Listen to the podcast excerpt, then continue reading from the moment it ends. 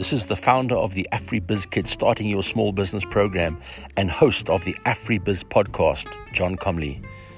The AfriBiz podcast covers topics of interest for small business owners in Africa, as well as bringing you interviews with successful small business owners along with business leaders from across Africa. We will also be narrating all 27 lessons of the AfriBizKid Starting Your Small Business program.